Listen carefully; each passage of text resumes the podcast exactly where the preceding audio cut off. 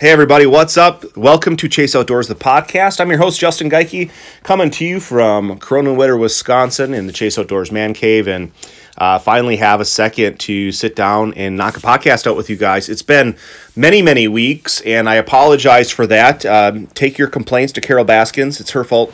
But um, things have been different, no doubt, not just for uh, for myself, but everybody in this country and many people across the world as we deal with uh, the the China virus. I don't want to get on a political stump too much and just beat this thing to death because there's a lot of other things that we can talk about it, but it is largely unavoidable, um, and uh, in and it's going to pretty much in some ways be connected to a lot of the things that we're talking about today. But uh, one of the things that we're dealing with right now, let's just talk about fishing before we get rolling into things. You know, here in Wisconsin, we are able to fish. We do have some restrictions in that there are some boat launches closing. You know, the city of Oconto on the Bay of Green Bay, which is such a popular tourist destination right now for good reason. Um, that uh, Peshtigo area, if you're not from Wisconsin, is amongst one of the best, if not the best, walleye fishery in, in the country.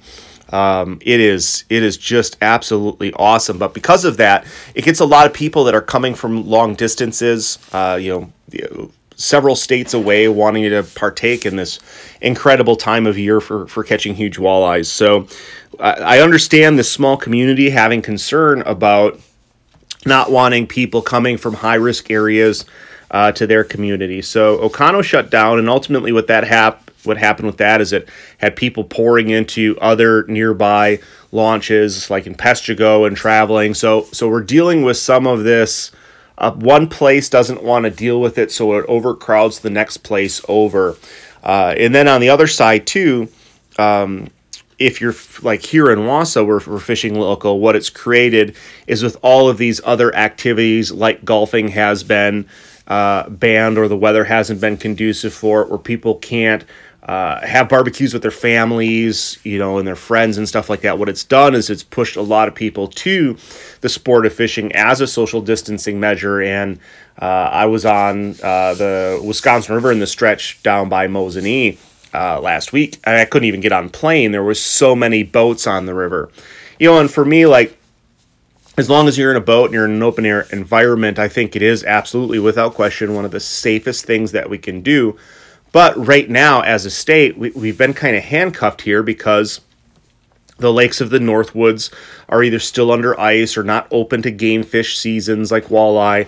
Um, you know, there's that limitation or concern with traveling over to the Bay of Green Bay. So it's really concentrating a lot of the anglers. And on the great side, too, there's a lot of participation. So it, that's just kind of a summary of what's going on. As far as the bite itself, what we've run into here is the walleye spawn you know, here on the Wisconsin River. I would say from uh, Tomahawk to the south is is largely done. As far as the majority of the females have spawned, they've spawned out. They're starting to move into post spawn patterns. The same is and has been true about the tributaries uh, to the Bay of Green Bay.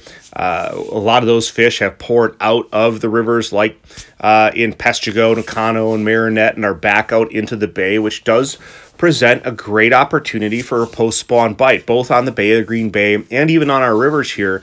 That fishing can still be very good. And what happens is these anglers for a couple week period are accustomed to catching walleyes a certain way in a certain place.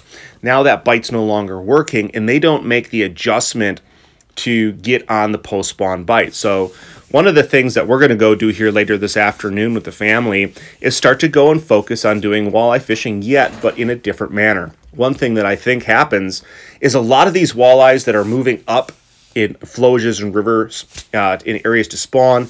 They spawn in, in their shallow gravel flats up near dams or shallow waters, and they start to slide back down systems um, or to the next adjacent open area and kind of like hit the reset button. Like they go up, do their thing, largely population wise gets out and then goes and stages somewhere else. So typically what I'll do is I'll take those major spawning areas, I'll back it out and then I'll go and try to cover water with either casting hard baits or jigs and plastics or trolling. And I'm going to take my wife and, and son uh, today. So we've got uh, a couple of, of deeper uh, straight passes adjacent to spawning areas where I feel the large population of these walleyes are going to come, hang out, stop, and then spread out in these, you know, I guess secondary spots. And I like covering. Uh, covering water to try to find the disbursement of them. And in addition to that, I find generally speaking, post spawn walleyes looking to start putting the feed bag on um, larger baits and like jigs and plastics or like crankbaits uh, can help fish actively uh, eat baits in a time when maybe they're in a negative biting mode or also trying to again get out cover the area and find out where the active fish are. Um, so the same thing too what we're seeing is a lot of guys who are still able to or live adjacent um, to the bay of Green Bay where they can get out and navigate is they're starting to come out to the mouth of these rivers and they're getting out in front of these areas. It might be several miles north and south of where these uh, massive spawning tributaries are. And then they're finding these fish with like Humminbird 360 or side imaging marking them with their waypoints and flipping around. And, and a lot of the things that guys are using is uh, ripping raps and also, again, like jig and plastic combination, like Keitech, uh, Secret Weapon Baits, which is a, a, small uh, hand pour company out of Wausau here. They make this little like three inch paddle tail thing about the size of your standard twister tail and that thing is really really cool um, very versatile little lightweight bait uh, so i really like that and negative uh, spot. I'm going to use it for Ned rigging. I'm, I'm sure I'm going to catch crappies on it even this year, so that thing's kind of cool. But uh, a lot of times the bigger version, like he makes like a 3.8, kind of like the Keitechs, that's a really good one too. So a lot of fishing out there to be had, even if you're on local waters. You know, guys like the state of Michigan, it's been since opened back up, but they had put this ridiculous ban on motorized boating for the purpose of fishing. Um, the one thing I can call out to in regards to what we're dealing with here in this coronavirus is we are limited in some ways of where we can go and what we can do, but it is a great opportunity for us to go to the waters like close to home that we've always explored in the past, but come to it with a different light. Like right now, if I'm going to limit myself to staying within my community, which is a, is a good, you know, smart decision, um, maybe I'm going to go and try to fish for a different species on a stretch I don't typically use, or maybe I'm going to go spend time with my side imaging and learn the contours of the water. Like it kind of forces you to get into an area and get more intimate with it. So I think there's a huge possibility or, or um, positive measure that can come out of that. The other thing is too is is in this time, you know, now that we're done with this peak of the walleye spawn and we're into the post spawn thing is a lot of guys and we have a ton of avid bass fishermen here like don't be too afraid to get after bass right away. Like so often we wait till like the smallmouth spawn to start our smallmouth fishing and right now there's plenty of opportunities. We've caught a handful of really nice smallmouth mostly on accident fishing for walleyes this year and uh, Cody Honner and I are going to go out on Monday and we're going to go out and specifically target uh, smallmouth bass. And even though they're way into the pre spawn, it, it can still be really, really good. And you're not dealing with pressured fish at this point and really even pressured areas because they're going to hang out in different places than where predominantly the walleyes have been. So maybe take advantage of that. And that goes back to what I was saying is saying, all right, we're going to take this uh, unique time where we'd maybe go somewhere else and do something to sharpen our skills locally on stuff that we haven't been, done before. Uh, the other thing for me uh, that's been really going on is is uh, quite honestly we've just been swamp busy with work. The store has been cranking along, and I almost feel guilty saying that because there's so many people that are struggling right now. So many people living in in fear of of are they going to be able to pay their bills or are they going to get laid off or they are laid off. Like there's just, I mean, my heart breaks for you guys. It, it's it's unfortunate. Um, I've been there. You know, the last recession that we had back in 08 and 09 was just brutal on me. Terrible. But because of what we'll call, you know, panic buying, which I hate using that term, um, we were very busy in, in the area of self defense. And I saw a lot of people complaining about all these anti gun people now buying guns or people that didn't own guns before that do own guns now. And I don't think that that's really healthy for us to be upset about that. I understand that we wish that they would have been there in the past to to stand up for the Second Amendment and be responsible gun owners. And but at the end of the day, they are now, and that was one of the things that you know at first I'm dealing with the stress and anxiety of of what's going to happen with my business. Am I going to be able to keep my people employed? Am I going to get shut down? But I genuinely had people come into the store who were scared, you know, and, and, and uncertain. And it's so nice to be in a position you know, with the business where we could be part of that solution. And we spent a lot of time with individuals teaching them preliminary basics on firearm handling and use and identifying what uh, type of weapons were best for their personal situation, and uh, also direct them to the training and places for experience where they can go out and, and become confident gun owners.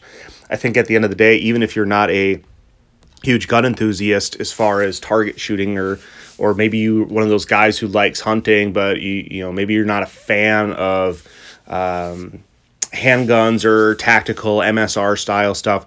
You still have to be really happy about that because the more people that own firearms, every one of those people, it's more like a vote to defend our freedoms, to defend our rights, which help us as you know hunters. Uh, there's just to me, there's a ton of positive things that come from increasing the percentage of the people who are now, you know, hopefully uh, under more understanding or more supportive of the Second Amendment. We did have a massive shortage on stuff. Ammo dried up. A lot of guns dried up. Um, even even stuff like lock boxes, um, certain holsters, you know, accessory wise. Um, it goes back to I've talked about that pepper ball self defense thing. Like that's a really good uh, product for people who weren't comfortable enough with guns but wanted a uh, self protection device and maybe even they preferred a non lethal. Uh, but it definitely created an odd situation. And for us, the route that we took was to be proactive. Um, I wanted to show the community that I did care and I did take the pandemic serious and that I wasn't, you know, just greedy guy out there hungry for money. We reduced our hours. The reason that we did that is it allowed me to keep some of my part time guys out of the store to help reduce the risk to them. Uh, we also um, it gave us more time for cleaning in the morning and cleaning in the evening to try to maintain a safe work environment. And then also to, in regards to that, um, we also before it was mandatory reduced the number of people in the store to 10 and so far that's worked very well i can't say enough how much i appreciate the uh, customers and how gracious they've been because the supply chain came to a screeching halt i mean stuff i was ordering three weeks ago is still showing up. And it just beco- comes down to the fact that there was so much volume for these wholesalers that they couldn't they, they just couldn't get stuff out fast enough. They literally had semis and lines trying to load them and get them out and load them and get them out and they still haven't caught up. Um, but uh, here we are. It's uh, people are starting to get their trump relief checks now and um, and we're still um, dealing with that high volume of people that are so largely focused um, and rightfully so on on personal defense. Uh, but it's but it's good. It's good opportunity. It's getting warmer out. There's great fishing opportunities ahead, and um, and hopefully this this uh, coronavirus thing can can blow over real soon. Just and one thing too, like if I could, you know, call out and, and and help have a positive impact through this podcast. Like one thing that I think would be awesome is if you guys are listening, like I have got a ton of people I consider friends that are fishing guides, and these guys have been out of work for a month at a time of year when they're really at the peak of their business where they're able to book every single day. And now we've extended this to May 26, which is the other month that's usually these guys are cranking busy. I mean, they're losing out on literally tens of thousands of dollars of income, and uh, it's a it's a bad deal. They are not getting the relief uh, they're not considered essential, and, and my heart breaks for them. Um, and one thing, you know, that I could highly suggest, and you know, this area is full of great guides. You know, the Hooksetters crew and Captain Brett Jolly, and you know, uh, JVR and Kurt Schultz. I mean, the list goes on and on and on of uh, some some really great guys that are great anglers on great uh, bodies of water. So I'd encourage you guys if you're thinking about hiring a fishing guide at all, you know, ever in the next year or two, I think now would be a really great time if you're in the position to do so to call one of these guys up and um, and and and book a trip and send a down you know a deposit or buy a gift certificate for a trip for a friend or something like that. It's it's a great way to participate in the sport, help keep it strong, and help some of these guys that are you know out of work during this time. So I'd, I'd really love to encourage you to do that. If you have any questions, uh, feel free to hit me up on the messenger. If, if there's a particular body of water that you want to go to, um, I can certainly uh, help direct you to a guy who I think would be a really, really good hire for a trip. Um, but uh, I think it's a, a, great opportunity right now. I know those guys would certainly appreciate it. And the last thing I want to talk about today, uh, before I send you off, is uh, is turkey hunting. Here we are. It's uh, just finishing up the first week of the Wisconsin turkey season. I had the opportunity to get out myself during the youth season, and I love this mentor hunt. Um, the week before our traditional turkey season starts, we have two days, a Saturday and Sunday, when when you can get out and a lot of times people call it like a youth hunt but it's actually a mentor hunt. So it's a great opportunity to take somebody who has never hunted before and uh, and get them out uh, in the woods and mentor them and uh, excuse me, I need to take a drink there. But yeah, just turkey season is such a great time to get people out and get them mentored. We're able to hunt uh, in the spring, which is awesome. My son and I went out on our property and uh, it's the first time he's eight. And I equipped him with one of these single shot 410s that are getting so much uh, buzz right now. And I've never been a small caliber guy, anything. Just I wasn't raised that way. You know, raised with 12 gauges and 30 sixes. You know, so like I talked about in an earlier podcast, where you know I was so impressed with the 223 as far as its performance uh, for for Chase for his first year uh, we gave this little 410 a try. And how this is most effective, the particular model we had was the Stevens 301 turkey with the um, extended full choke and uh, mounted with a red dot. And Federal, amongst other companies, makes a shell called TSS, which is a real heavyweight um, nine shot uh, that gives you the same performance as a BB four times as large in a lead comparison.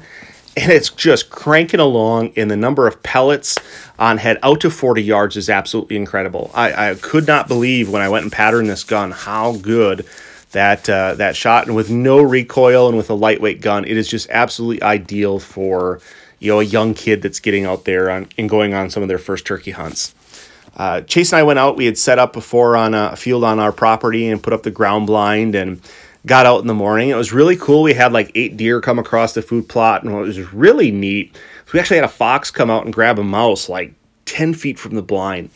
And as excited as I was about it, uh, my kid, not so much. That 4 uh, 19 a.m.